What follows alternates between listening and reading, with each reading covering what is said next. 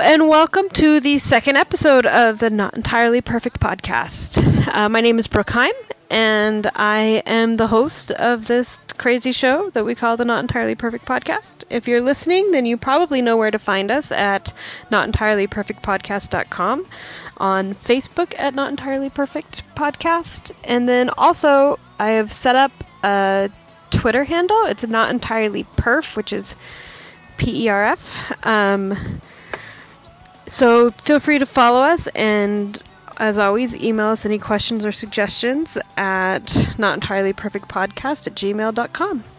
Today, we are going to be um, taking a little bit of a different angle than we did last week for the podcast.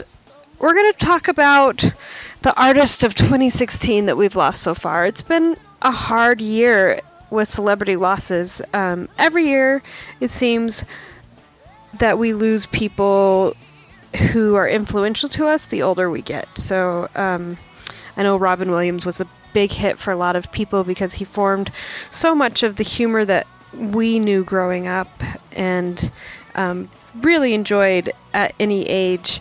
And this year in 2016, it seems like we've lost quite a few people. Uh, oh yeah, it's it's been almost like a celebrity death knell this whole this whole last four months. Absolutely. And um, two of the biggest for me personally um, was David Bowie and Prince. And this week on the podcast, we're just going to talk about why and how we self associate with different artists and celebrities and um, characters in books and media, and how they help form who we are as individuals and the effect that they have on our lives when they both come into our lives and when they leave our lives later. So, uh, with no further ado, my guest this week is the amazing Adam McDonald. Aw, thank you. He is one of the co-hosts of the Bored as Hell podcast that they have allowed me to come on and be sort of a standing guest on, and I will allow him to introduce himself. Well, we always love having you on there. It's always your perspective is always very welcome, and it's always neat seeing everything from a third point of view. But uh, yeah, I'm Adam McDonald. I do stuff with Big Shiny Robot, uh, mainly mainly film reviews. Every so often, you'll see me throw up some video game stuff or uh, whatever. Uh, I also just started doing film reviews for Geeks Out, geeksout.org. And then you can also join me and my friend Brian Richards and some of his friends on the new Funny Books and Firewater podcast. It's exactly what it sounds like. We basically get together each week, talk about you know a cool comic book or a trade we read recently. Uh, we're doing Civil War tonight, uh, and then what kind of alcohol pairings you should have with them. So if you're reading The Killing Joke, I suggest an appletini because you got the green and then the red from the maraschino cherry. So uh, it's just it's fun and it's just you know we're just there to you know maybe get a little bit drunk and talk about comic books. So yay! What better way to read a comic book as a grown up? Exactly right. Keep Not the kids so away. much for kids. yeah, keep keep the kids away from that one. We we keep uh, bored as hell, pretty kid friendly, but funny books gets a, a wee bit blue sometimes. well, thank you so much for joining me this week, Thanks Adam. For having me. This um, is awesome. It's been nice to start off this podcast with the two people who I've been recording with so much. So um, I I'm very glad to have you. So 2016, huh? What a bitch. I mean, oh, seriously. It's yeah. It's you know, nothing's hit me quite so hard as like you mentioned with Robin Williams because Robin Williams for me growing up was I, I, got a lot of my sense of humor from him. Uh, I can remember very distinctly where I was when I saw certain movies or uh, really great memories I had as a kid with my my parents, like watching Mrs. Doubtfire. That's like my dad's favorite movie. Um, so I haven't had quite that much of a visual. Well, I've had close to that though. I, am going to take that back. Um, David Bowie was huge. I'll never forget this. We was it was the night of the Golden Globes, and because Eddie and I are huge award show nerds, we'd thrown a party. We had like all our friends over. I think were you here that night? I can't remember. Um, you might have had your daughter but we no, I don't think I was there that night. Yeah, we, we had friends over. We had food. and We had a good fun time. And then our, our buddy was on the news, and he came back over afterwards. And all of a sudden, I think it was Jeremiah was like, "Dude, David Bowie just died," um, and the, the energy and the just the ambience of the room just like dropped like to like just nothing. I was like, we just sat there. We all had to hop on our phones to verify because you know there's been so many like, oh, this person's dead, that person's dead. Um, and the first thing we did was we turned on YouTube and started, you know, playing some of his live stuff, playing uh, just music videos. Of course, Labyrinth popped up. Um, so yeah, I, I was a huge David Bowie fan. Grew up with him, um, obviously from his movies like Labyrinth, which everyone kind of gives him crap for. But if you look back, was just it was cult fun. You know, nothing special. Well, actually, it was something special. It was just nothing meant to be like you know, oh, the biggest, greatest movie ever. Um, and the thing was, no one knew he was sick. I mean, I had no clue. So when it came out that he had just passed, it was. I mean, he just put out a It music was video. so shocking. His music video had just come out two days before with his album. I mean, no one knew. Um, And and like we should have because of that music video. yeah, no, we should have definitely. That Um, was pretty self it was his way of saying goodbye to everyone. It's, Yeah. He just wasn't saying it with the words, but yeah, he just had. I mean, through his whole career, I mean, he always, you know, he pushed boundaries. He pushed gender fluidity, pushed uh, sexual, you know, fluid sexuality. Um, was oh, he made being an outcast cool and the right thing to be. Um, yeah, he was he was an icon. He changed music. He's one of those people you can look back and you can see when he came on the scene, everything changed. Like with the Beatles or like Michael Jackson or Prince, who you know we were talking about too. There are a few people who, when they show up, everything around them changes. It's the whole milieu of music now has this new depth to it that wasn't there before. Um, Yeah. And It's it's really interesting.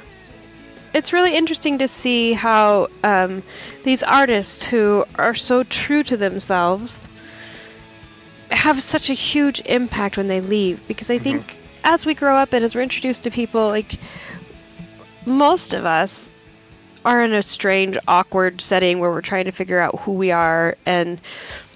I think for our particular group of friends and the people we know, um, who have struggled with self identity and finding um, acceptance for who we are, whether it's because of LGBT issues or um, being different from what our family has been typically like, like finding a sense of self that we're okay with um, can be really challenging as we're growing up, and and I think that's fair to say for most people, regardless of the lifestyle you're you're prone to live. Um, Self identity is one of the first hurdles that we as people have to overcome, and so these artists like David Bowie and Prince, who were never apologetic for who they were. They mm-hmm. embraced themselves. They, at least not in the public eye that we got to see. So by the time that they came to us, they were very, very sure of themselves and they didn't fit any sort of norms for most of society and they were amazing for it. Yeah, and I think the, the one really cool thing with David Bowie was, you know, he proved that you can be a celebrity, you can be, you know, you, this hugely influential, amazing person, um, and still be a very private person. I mean, we never saw David Bowie's face, you know, splattered on the front cover of the Inquirer or the Weekly World News, you know, saying, "Oh, he just, you know, cheated on his wife, or he's into drugs, or doing this and that." He was, he was able to walk that line of being like, "Yes, you can, you can do what I do, but you don't have to make yourself a spectacle." Um, and I think that's kind of lacking in, you know, nowadays we look at, you know, who are our celebrities? You know, not aside from movie stars, but we have like the Kardashians. Like, why are they famous? Oh, they're famous because they're they're famous. Wait, so that doesn't make sense. Like, you can't be famous just because you're famous. It's like, Yeah. I'm famous? Why? Because I'm me? But why? Because. Well, it was like there was a great episode, you know, and it's funny because we recorded this right after doing Bored as Hell, and we brought up South Park in that one. There's a great South Park episode with Paris Hilton, and Oh, I love that episode. and Wendy's there, and Wendy's like the little feminist, you know, you know, little firebrand in that show. And like Paris Hilton, Paris Hilton, she's like, but what does she do? She's famous. Yes, but what does she do? She's got lots of money. And it's like, but what does she do? So when I was 17, I went to Europe for the first time. Um, I was in the band, and I went on this band tour of these seven different countries, and we got to Paris. And I will say that I was very much like Wendy, like I very literal as a child. Like I really resonated with the Amelia Bedelia books. Like they made a lot of sense to me. Um, not because they were funny, but because I didn't understand why people said stupid things when they didn't mean that. So we get to Paris and we're driving around in this bus, and we have this very French tour guide, and she very Oh, oui, much oui. did not like us stupid American kids, right? So we're on the bus, and we go past, you know, the corner where Joan of Arc was burnt at the stake, and we drive past the Louvre and the Arc de Triomphe and these different things, and we get to the grand finale, which is the Eiffel Tower. And I did exactly what Wendy did. I said, "But what does it do?" And she's like, "Well, it's the Eiffel Tower." Yeah, but what does it do? She's like, "Well, it has a counter on it that counts down to the year 2000." What's it going to do after the year 2000? Because that's going to end. It'll count up to the year 3000. And she was like, "It's just the Eiffel Tower." And I was like, "Yeah, but why is it the most famous national landmark for your entire freaking country? Like, I feel like the Arc de Triomphe is way cooler than the Eiffel Tower." And I got in so much trouble because I really, really offended her by asking these questions because she thought I was just trying to be a smartass, and I was mm-hmm. really genuinely trying to understand why it got to be so famous. And no one told me that it was built for the World's Fair as this architectural, like, advanced genius design and all these. Like, no one told me that stuff. They're like, it counts down to the year 2000. I was like, this is the stupidest thing I've ever seen. Like, it's just a giant piece of metal for no reason. Like, we have lots of giant pieces of metal that don't do anything. Why? So, I get where Wendy's coming from, and Yeah. and then like I guess all the the workers went on strike, and none of us could go up the Eiffel Tower because they all went on strike. And I was like, well, huh, good, because I hate that thing. So, but and I feel that same way about a lot of our celebrities and and these people as of late like I I wonder who is it that my daughter is going to connect with and what are the stories and what are the the music and songs that are going to ring true to her. I hope it's things like the song True or One Love by Macklemore. I I hope that there are things that tell a story and resonate with a deep part of their souls. Um, but it's it's needed, I think, to help them sort of grow, come into their own. No, I, I fully agree with that. And, you know, as someone who doesn't have kids, it's not, you know, a thing I have to worry about because that's, that's a choice that I've made. But um, as much as, you know, we look, look at right now and worry about the state of, we'll just take music, for example. like And by culture. one love, I mean same love. Sorry. Same love, yeah. We, we knew what you meant. um, you know, we, we look at music nowadays and we see Kesha and we see Justin Bieber and we see, you know, all these like you know artists who don't, you know, think like oh like my god that sucks or and that's honestly just part of our being adults and being old. uh, there's there's tons of studies if you go out there. They say the, the average person stops discovering new music when they're 35. Uh, so it- there's a lot of stuff about that. Oh, but if you think so about sad. it, yeah, but I, I listen to like the radio all the time, so I'm always hearing new stuff. So that's that's kind of my out. And I have friends who have very musical tastes, so I hear new stuff all the time. Um, but if you think back to when our like parents were kids, I'm sure they were saying the same thing about like the Doors, um, David Bowie, Prince, you know. And so that's not to say that any way that these artists nowadays can be compared to them because right now they can't. But I mean, love him or hate him, Justin Bieber's very, very talented. And who's not to say in 15 years from now, when he finally grows up and becomes mature, he can't become a great artist like a Van Moore, a Jim Morrison, or a David Bowie. We don't know that. So maybe these kids, when they eventually grow up, will become something special. Um, until then, they're just kind of bubblegum pop.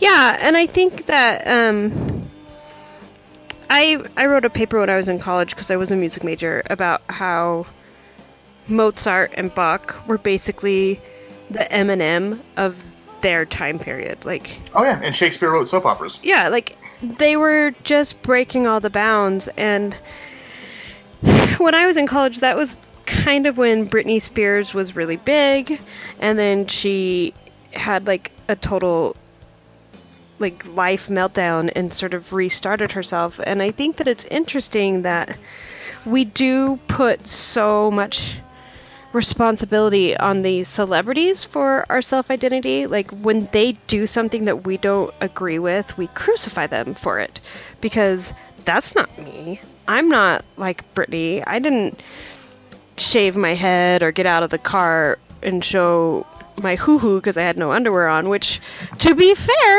I don't wear underwear a lot of the time. It very well could have happened. There's just no cameras around me. Like, so I think that we we take these kids, especially now, we put them on these TV shows and this Disney ran media, and we raise them up to be these superheroes who really actually don't have any supernatural powers. And and we throw them into these unreal scenarios and make them feel accountable for being this type of hmm of role model for people. And when they can't handle the pressure of it we attack them for it and leave them out to dry without giving them any sort of understanding or support that they kind of thought they would need to have. And so I think that Justin Bieber and Britney Spears and Miley Cyrus. Um, I actually think Miley Cyrus is doing a really awesome job of not letting it get to her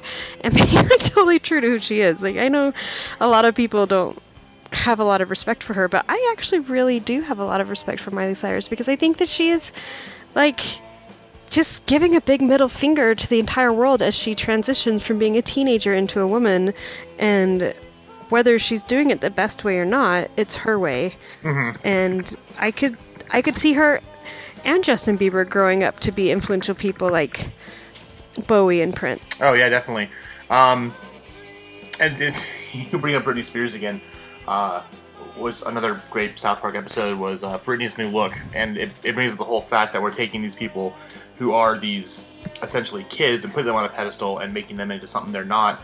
Uh, Lonely Island also did a fun thing with Natalie Portman, where uh, she did a rap about how she went to Harvard, she cheated and did drugs and slept with guys, and um, at the end she's like, "I never said I wanted to be a role model." Um, and it, it, it's interesting because just because you know someone is famous doesn't mean they're someone you should look up to. I mean, you know, uh, we're talking about you know celebrities who passed away. Um, Lemmy from Motorhead, uh, dude, he drank at least a fifth of whiskey every night. I mean, that's not something that we all want to do. It's not something to always look up to. No. Um, just because someone is famous and well known or rich and powerful doesn't mean they're a good person or a person you should look up to. I mean, you can definitely be, you know, respect what they do and, you know, be fully into whatever kind of art they create, but like that doesn't mean you have to emulate them. I mean, Van Gogh was a crazy asshole. I mean, Yeah. doesn't mean I want to go be like him, but I can still sit there and, you know, at least, you know, respect what he did. Um, but yeah, I, I think the one thing, I don't know if this is just an American thing, um, but we love nothing more than to build someone up just so we can tear them down. Um, because, you know, and then what's really funny about that too is that once they're torn down, they're at rock bottom and they're horrible. The best thing that ever happens for us is if you have an underdog story where like, oh, they pulled themselves up by their bootstraps and got clean and you know became successful. I mean, look at Robert Downey Jr. I mean, he's one of the greatest actors of our time. I mean, he did some of his best work when he was younger, and he was a huge, he was a monster. He was a drug addicted, alcoholic, did horrible things, crashed and burned, went to rehab, and then finally got got back and um, was given a, a second chance with Kiss Kiss Bang Bang.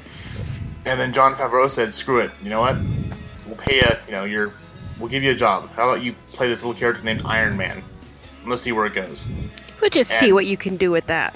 Yeah, and arguably he's the biggest star in Hollywood now. I mean, no one's making when they say Robert Downey Jr. money, they mean we're going to take a big ass dump truck full of money and we're going to pour under your backyard. How's that sound?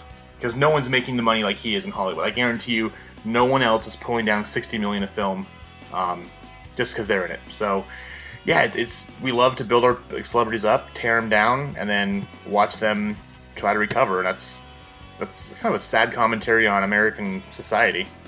Yeah, I think it is. I I feel like a lot of the ways that we relate to these people is through our own insecurities. And so we like to see them fail because we know we're going to fail, but then we like to see them get back up because it gives us hope that we can too. And um, when they don't, then we kind of try to separate ourselves from them because we're we're not going to be the ones that don't succeed. So I think I think that that's um, a very sad commentary instead of just trying to raise everyone up so that we can all become stronger together.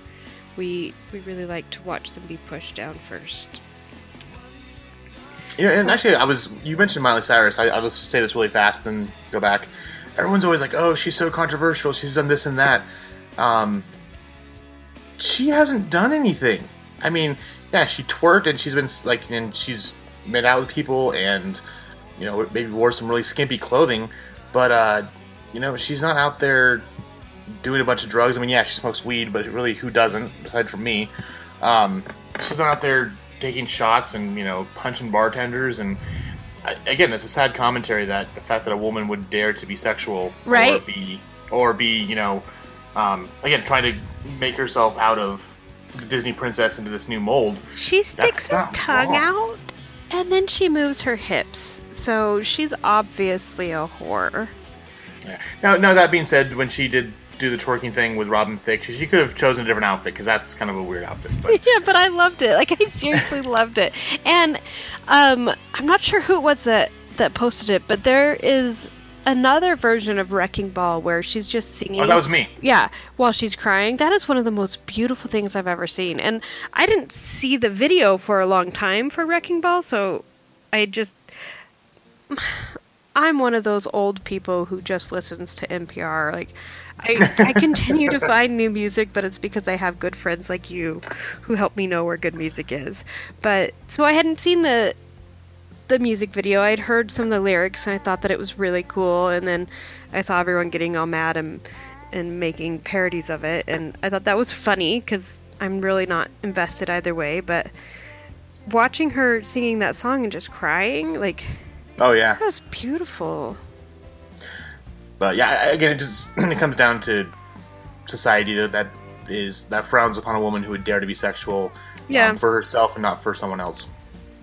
Yeah. How dare she? How dare she come into herself and be a woman? But you know, Shame. Madonna got a lot of the same criticism when she was coming into herself, and I really feel like I don't know what level of music Miley Cyrus is going to continue to put out, but if she comes into herself the way that Madonna did, I think she could have a really long career that could put out a lot of good creative stuff. Yeah, I'm, I'm interested to see where it goes. I can't I can't say I'm the biggest fan of her music. I mean, she's got a couple songs that, of course, we all know and can sing along to. Um, but I mean, more power to her for living her life how she wants and Yeah. you know, peacefully being herself. And I would wager that she was very highly influenced by people like David Bowie, just from her age and her father's age. She probably had those people as influences in her life, which, As long as she wasn't influenced by her father. well, you know, Yeah. yeah. We, we don't need no achy breaky heart part two. No, no, no. but I guess that brings us back to why is it that this year, as we're losing these these artists, um, is it so personally influential when they leave us? Um, I think. Well, I, I mentioned the first person I talked about was Robin Williams, and I- just how much you know his his humor and his the characters he came. I mean, who could ever forget the first time he saw Aladdin and saw the genie pop up and you know just it, it was an indelible part of my childhood, and I Yeah. think that's why some of these people you know have meant so much to us because they've kind of been there through our whole lives. Um, you know, the other really the other big one that hit me just as hard as Bowie was Alan Rickman. Um, Oh my you know, god. because he's this wonderful actor, but dude, he was Hans Gruber in Die Hard. I mean, he's been doing movies forever and ever. And then, of course, he's Severus Snape from Harry Potter, which you know I got into Harry Potter as an adult because you know the movies were written when I was in, in high school, uh, or the books were written, excuse me. Um, but he brought that character to life, and you know when I'm reading a book, I always have kind of a mental image of what someone looks like. Um, and he was the spinning image, like voice and everything. For somehow, it just I was like, oh my god! I took my brain and I put it on screen. I feel like they he did that for everyone because he, everyone that I've talked to was like, yeah, no, he it was him from the beginning. Yeah, and then you know he was the voice of Marvin, the the robot from uh, you know Hitchhiker's Guide and uh, yeah, you know Metatron, the voice of God from uh, Dogma. I mean, everything he did, even if he was doing uh, something stupid or out there, like you know when he's the alien character in Galaxy Quest, he brought kind of a gravitas, and it's almost like what Helen Mirren's in something. Helen Mirren can be in the movie Red, which is about a washed-up ex-soldiers who are killing people, but she grants it that like just that you know that self that importance that wouldn't be there Mm-hmm. and it's not self-importance that makes you be like oh well this is stupid it's like oh i should pay attention to this um but I think, I think it's just these these people who've been with us forever you know have been part of our milestones you know maybe maybe someone lost their virginity to a prince song you know that's something you're never going to forget uh No, no, you will not.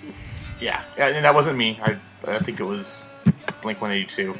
Um, God, uh, but yeah, it's, I think these people are tied to our memories because of where we were, what we were doing when their song or their their book was read, or when their movie was on TV, or whatever else. Yeah, and I think that's part of why um, we can relate to them. I think it was a week after Alan Rickman died, I got on a plane and there was a dude three rows behind me that looked like him. And I Oh, you posted that. I saw that. yeah, I took pictures of him when he stood up and he was like super grumpy at me, kind of like Snape would have been if I was taking pictures of him. And I was like, "This is so perfect. You're not really dead, you cheeky cheeky. Like you're just hiding from us." but it is. It's really whether it's through an actor or a musician or a character in a book, um, we get really tied to these things that help us come into our own. Um, I think if someone were to ever do like a live action movie of the Wrinkle in Time book and or series, Mhm. I would probably go on a murderous rage if it wasn't done correctly.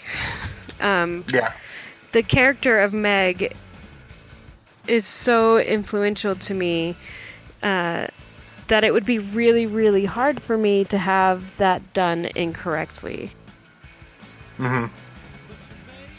And so I think that, you know, a lot of the reason why people get so upset about um, books or media or anything like that is because of that self identity. Yeah, and again, you you tie something to yourself so much that even though it's beloved by millions or possibly even you know a billion people, who knows, uh, it's still it's yours, and it's really weird because like I'm a huge huge fan of uh, the Ender Game, Ender's Game book and series, um, just because growing up as a, as a kid reading reading that that was I saw myself so much in that main character. I'd never read a book that so reflected who I was. Not in the way that I was killing people or blowing up planets, uh, just the way the character thought and kind of you know being an outcast, but also being the person everyone looks up to because you, you know you're either smarter than them or you're better than them at this or they need help with you for this. Um, so that really, really you know hit home with me. And then it's kind of it, it sucks because then I, I got older and got into it, and then you know that something you felt so true to your heart for so long gets tarnished when you find out oh well the author's homophobic or this and that or like when the movie comes out and then you now you're sitting there as a film critic having to review this movie of like your favorite book of all time and trying to separate the two and it's just it's kind of a mental mind fuck that's the easiest way i could try oh to yeah, say it totally. but um, yeah you can you know yeah these things are precious to us and they mean a lot to us and it's a shared experience with so many people um, like when, when Michael Jackson passed away, my, my friend Jessica is like the world's biggest Michael Jackson fan. I mean, and so it was kind of like the moment I heard about that, I called her. I'm like, "Are you okay?" And she, she's like, "Yeah, yeah, I'm doing fine. Just kind of it's it's a lot right now, and we we talked about it later." Um, but yeah, you just you see these people whose lives have been touched by someone, and you know, like when Elvis died, or when these big people who again changed the world in their own way. Um, you know, you're always going to remember them, and it's really interesting to find out you have so much in common with people maybe who you never even would have talked to or imagined being friends with, and you suddenly find out like, oh hey, we were both into this, and let's say we're both kind of grieving. Let's talk about this, our favorite memory here, and then boom, you may even foster a new relationship that you never thought was possible. Yeah, no, it it makes a, a huge impact on you. Um So, of the ones that have passed this year, which do you think have had Do you think Alan Rickman has had the biggest influence on you on with his passing? Um, yeah, I, I'd have to go with him. I mean, Bowie was a shock. Um, and I mean, it was for the most part they were all shocks. I mean, it was, you know, even though It seems like none of them were expected this year. Yeah, it, it, it was funny because on, on Radio from Hell the other day during the all day show they were talking about that, and they were like, you know, it wasn't like Prince. If Prince would have died when he was 86, they would have been like, oh, well, you know what, you, you know, you're 86, you've had a good run, you know, you've you've done this. But when someone dies in their 50s or like you know, um, in their 60s or even early 70s, like Bowie and, and Alan Rickman did, um, it's the suddenness of the passing that you weren't expecting, especially from someone who you didn't know was sick and didn't have a chance to say goodbye, or it was just you weren't expecting it. So I think Alan Rickman, just for me, who is so steeped in you know, film and movies and how much I love that genre or that uh, I guess that type of art, um, that's where I'll kind of I'll feel his loss the most because that's where I'm most familiar with him. Uh, again, Bowie was a huge one too because I was a huge fan growing up, listened to all his music, uh, loved all of his stuff. But Alan Rickman was, again, I recognize stuff from film better, so that's who I identify with more.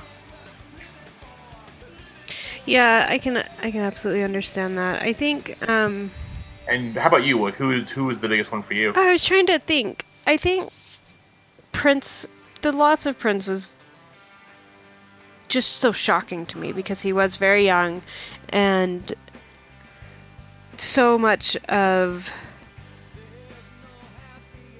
the associations from growing up with like heartbreaks or new loves or or moving on um, was associated with music that he wrote and then i guess after he died finding out about all the behind the scenes things that he was involved with um, it just feels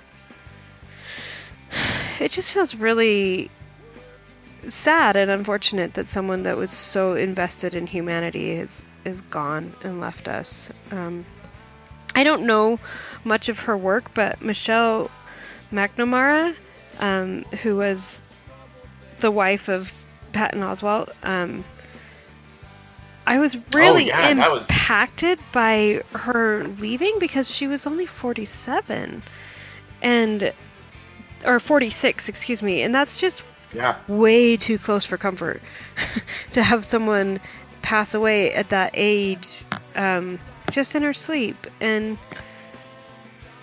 i don't i don't personally know a whole lot about her um, or her relationship but they seemed really truly happy and i just it, it just makes me really sad and i guess it puts into perspective uh, how fragile we all are to have people leaving us at so many different ages this year and so closely together. yeah. I mean, that's the, the thing is, you know, no one is cliched, but no one is promised tomorrow.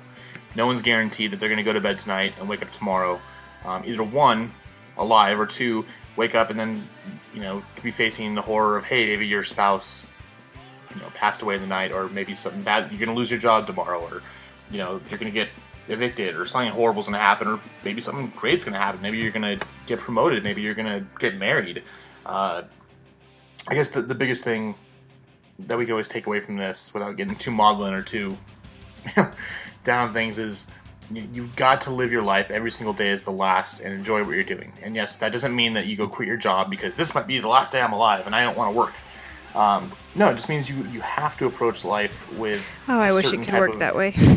Oh, I know, right? Wouldn't that be great? Quit today and still get paid, and I'll come back tomorrow. Um, no, but you've got to live your life with a sense of joy and a sense of wonder, um, in the sense that you don't know if this is the last time you're going to have that conversation with that friend, or the last time you're going to go enjoy a steak dinner or whatever else, and just relish the things you have and have fun with it. yeah, and also to live with a sense of vulnerability and awareness. Like, it's okay to forgive. It's okay to be vulnerable. It's vulnerable. It's okay to take chances and to risk the heartache that could absolutely definitely come with life because it's it's going to come either way. Um, an artist that's been really influential for me lately uh, in the last year. Her name is Laura Marling, and she has a very beautiful song called Ghosts. And in it, she the chorus of it, it the, the premise is like, I went to go meet this guy, and he had with him all these pictures of the ghosts from his past um, who still haunt him. And it's just kind of like talking about how any past relationship, whether it's a friendship or a family member or a love interest, is going to have a residual effect on our life. And they kind of stick around our psyche like ghosts and influence the way that we live the rest of our life. And then in the chorus, she says, um, Lover, please don't get down on your knees. It's not like I believe in everlasting love, which kind of at a surface level sounds pretty depressing. Like, um, nothing's gonna last, love isn't forever. But I, to me, more what she's saying is, um, it's okay. It's okay mm-hmm. for it to not have to be everlasting love or for this to be true or the one the only thing in my life that's going to matter. Like everything in life is going to end at some point, whether that's through a breakup or a death or moving or having a kid and your lifestyle change. Like whatever it's going to be, like things, nothing is permanent in this life. So I am going to enjoy you and love you and take everything I can out of each moment, or at least try to. Like it's not always going to happen, but at least go forward without abandon and and risk the heartache because sooner or later it's gonna die. Sooner or later it's gonna end. Um, mm-hmm. And hopefully that's later. Hopefully, with all the people in my life, it is very, very, very, very, very much later and not soon. But I don't want to take the risk that it is going to be later and not enjoy it for what it is along the way. Mm-hmm. And I think that's something that you, you gain with age, as far as when you, as you get wisdom, you know, as you get old and wise, uh, and keep the kids off the lawn. No, uh, I just remember, you know, because growing up gay, you know, first of all, being in the closet, you know, and having to pretend to be straight was a horrible thing. Um, but even when I came out and then, you know, dated briefly, you know, it's almost like I always approach every single relationship as, um, is this the person who's going to be the one for me? This like, you know, the my eventual husband or by that time partner or you because you couldn't get married and I think the the looking back on it now, it's a very much very immature way to face um, relationships, especially dating, because like you mentioned, you know, who's who's not to say that you know you meet this person and you know maybe you can just tell they're probably not going to be the one for like you know the quote unquote one, um, but there could be a great relationship that could develop that maybe could start romantic. And then you know it might turn up that you both understand that hey, we're not meant to have a romantic relationship, but because we have this really great foundation, um, we now have a friend relationship that may never have been there if we wouldn't have taken that chance to see what would have happened, um, and kind of go from there. So I remember they'd always, you know, as a kid say, look, you're looking for Mr. and Mrs. Right, not Mr. and Mrs. Right now. Uh, but that now also could be the very sheltered and religious life I was I had growing up. Um, but there's nothing wrong with getting to know someone and knowing them intimately is, you know, in a in a romantic relationship, knowing that hey, you know what, this is this probably won't work out in the end, but we're we're enjoying our time now. We're enjoying our, each other, and there's nothing wrong with that. Yeah, I think um, when I came into this group of friends, I was very much in that place, and and uh, I, you know, had a an a love interest that I was very invested in, and it was very long distance, and in the end, that didn't work out. But while that was playing itself out, I got to know you, and I got to know Eddie, and I got to know Jeremiah, who later became my Mister right now, and that's kind of how both he and mm-hmm. I went into it. Was well. That didn't work, so you're gonna be the right now. And he was like, Yeah, that's cool because I don't fall in love with people. So as long as you're good with it, and I was like, I'm totally good with this just being a right now sort of thing. And he's like, Yep, me too. This is just a right now. And so I was like, Cool. And then all of our friends were like, Are you guys really like? We don't want you to get hurt by this. And I was like, Y'all don't understand.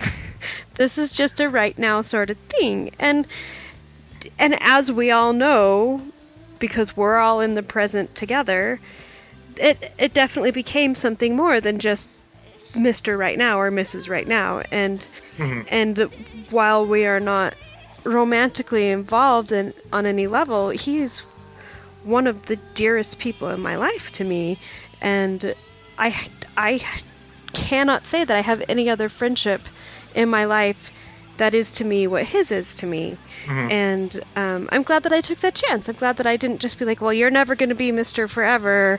Which, by the way, people, you cannot ever actually say that going into something. Like, Oh, you'd never know. Like- no. obviously, things between him and I became much more than what we ever thought they would because when you give someone a chance and don't put pressure on it, you get to know them in this totally different way. And the mm-hmm. things that he and I bonded over to begin with was media. It was the characters of Star Wars and then watching How I Met Your Mother together and and all of those things led us into these very real life conversations where we could be honest and open and our true selves with each other. And if we hadn't had the media there, I don't think either one of us would have ever opened up truly and been our true selves with each other, which is another thing that I think these artists and and characters and things bring into our lives is an association with someone else and be like, yeah, like even on the the movie podcast that we we do, like we get to know each other in these different ways where we can be like, oh, that was a good movie. Yeah, that was a really good movie. And so we all think we really like the movie. You guys are both crazy. then- that, that was horrible. yeah, but then at the end of the movie, you can be like, "Oh, I really loved that it was like this for all the male and female characters," and then you or Andy will be like, "Uh, no, it wasn't," and I'll be like, "Yeah, it was," but but if you just say, "Yeah, I really like that movie," you wouldn't get to know the deeper levels of it, and and that leads us open to talking about our own selves. Like, I really liked the Huntsman movie because I feel like the world needs to take more chances on love, and through a fairy tale aspect, I think it really brought that out to light. And because we're all coming into these experiences from different paths and different perspectives, we each open up to why we like something for a different reason, and it allows each other to experience it for more reasons too. Yeah, exactly. So, um, yeah, and the, the whole part of being out there and baring your soul and showing who you really are. I mean, that's it's painful for multiple reasons. I mean, one, like we mentioned, people love to tear other people down. So when you're out there and you're wearing your heart on your sleeve or baring your soul, um, it's very, very easy to get hurt. Um, I think we've all been there and done that, and so that just you know over time builds up those scars and calluses and everything else that keeps you from doing that. And then by the same note, once you've been hurt like that in the past and you're finally starting to be like, well, no, I need to do this. This is who I am and this is how I have to present myself. Um, peeling back all that scar tissue can almost hurt worse because you know you you already know what you're opening yourself up to. You already know where this could possibly go. Um, so to go out there and you know pull a David Bowie and be androgynous and bisexual back in the 70s when it wasn't allowed. You know, it was you had a you know Christopher Street and the bathhouses, and you know that was in you know documentaries about the the predator homosexual. Um, yeah, that wasn't that wasn't the cool thing. I mean, and not saying that being gay is a cool thing now, but I think there are people out there who are more gender fluid and this and that because it's kind of a cool thing to do. Um, I never saw it, but a couple friends of mine who are transgendered, uh, we were having a discussion, and uh, he and she both brought it up. They're like, you know, like I and it was like kind of like, oh wow, I, I see this now. Um, but yeah, it's to it's it's going out. You know, courage isn't the lack of fear. Courage is going forward and doing it anyways while you're scared to death. Absolutely. And being someone who is bisexual herself, um, it's it's kind of the not that being any part of the LGBT um, community is like the cool thing to do, but if you're bisexual and you're in a quote unquote heterosexual relationship, it's really easy for people to just be like, no, you're really not part of us. and I'm like, but, but I am. This is just who I happen to be with right now. And um, Anna, how do you say her last name? Paquin? Paquin, yeah. Anna Paquin is bisexual, and she, um, even though she was I, I believe she's still married to Stephen Moyer, isn't she? Um, I don't know. I will look that up while we're I believe. I know that either way they were married, but I believe they still are. Um, Yes, yeah. she came out and said, I am bisexual, period. I have chosen to be with this man because he's who I love, but that does not change my sexuality. It's just where I am in my life and who I have found who loves me back. And I remember, gosh, probably, I don't know, 10 years ago, like 2006. Um, no, it had to have been closer to like 2009. I was reading an article where she was talking about stuff, and I was just like, for some reason, seeing someone who is in the public eye and scrutinized so much come out and make such a strong statement and be so unforgiving about it, I was like, it really, truly doesn't matter how anyone else sees me or who I happen to be in a relationship. I am who I am, and it's that is not fluid. That does not change. Like, I can progress and become a better person and take on new views and love different people throughout my life, but who I am is totally fine. And and it just it does it resonates with you and it gives you strength and made it easier for me to really not care how other people feel about someone who is quote unquote bisexual. Yeah, and, and it was kind of funny because back when I came out, you know, 15 years ago, um, around that time, it was almost like, I mean, it was more of a gay guys especially would come out and be like, "Oh, I'm bi," kind of because it was the whole like Non-committal. would- would- yeah, they would accept you easier because they think, well, maybe he's into dudes, but there's a chance he might still find a woman, kind of thing. Yeah. And I think that's where, and unfortunately for the bisexual community, that was such, you know, and again, it goes back to fear of putting yourself out there and being your true self.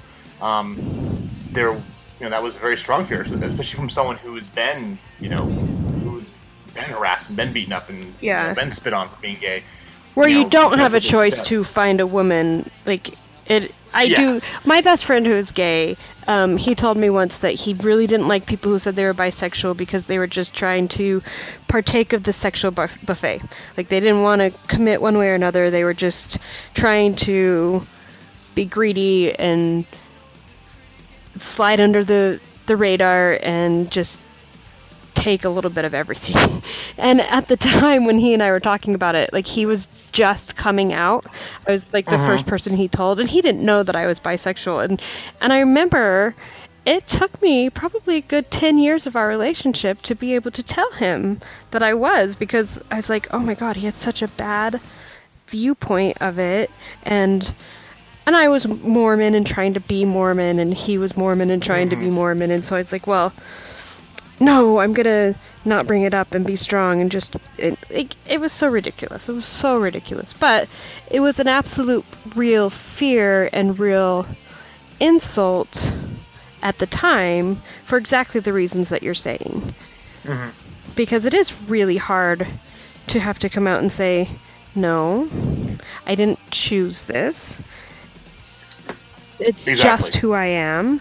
Like you may feel like you have, and that's one reason why I was always felt pretty compassionate towards people who were just gay because they I could choose to be in a relationship with a man and not be harassed and not like it's obviously much easier for me to find men to date than women to date.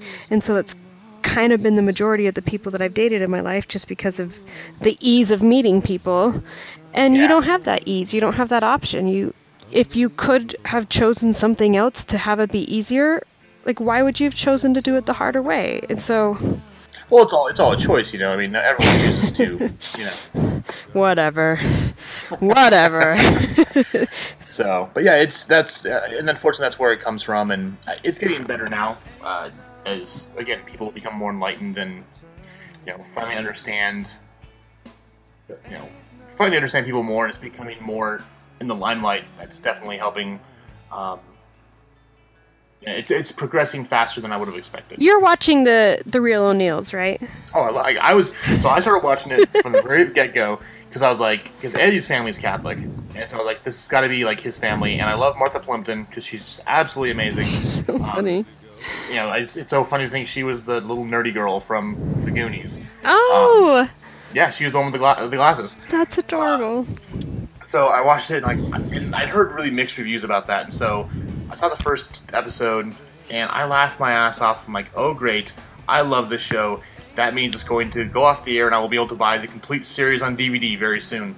Um, but no, apparently it's doing well, and I think it's getting picked up for a second season. But Oh, I'm um, so I- glad. There's I think it was either the last I think it was the last episode where he makes he bakes the bait or goes and buys the gay cake and they like are trying to tell his grandma about Oh, yeah. him coming out and they try to kill grandma and things it's so funny and at the very end he's sitting on the the porch with his mom eating gay Mm-hmm. cake and he's like well Ellen DeGeneres is. And she's like, oh, I know that one. And he goes, and surprisingly, your hairdresser is not. And she goes, I just can't understand this thing.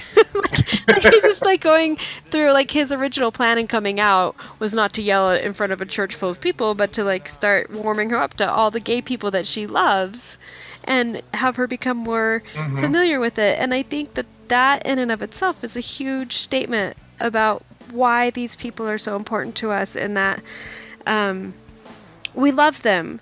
And the more personal they are, kind of like David Bowie was about his personal life and keeping it under the radar, um, sometimes we don't know everything about them.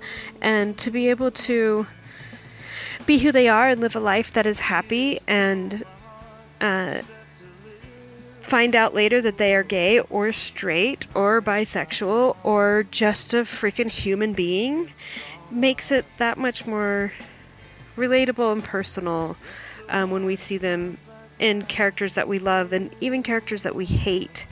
Um, getting more and more comfortable with who we are and progressing as human beings.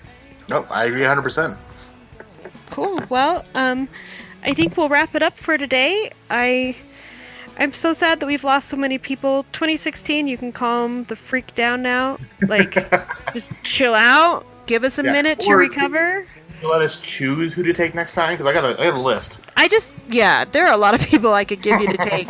um, please just lay off. Like, no Bill Murray, no Betty White. Like, there, there are some people that we need to stick around. So, No, so- Betty White's gonna she's gonna survive the apocalypse. I think it's gonna be Keith Richards, Betty White, and a cockroach at the end. That's all that's gonna be left. and and Ozzy Osbourne. oh yeah, All right. Well, thank you so much um, for being on the show with me, Adam. You're oh yeah, of course. Thanks a for inviting pleasure as was a lot of always. And um, to everyone out there in the internet land, make sure to follow us, listen, like the podcast, share us with your friends, and um, remember, the time to hesitate is through.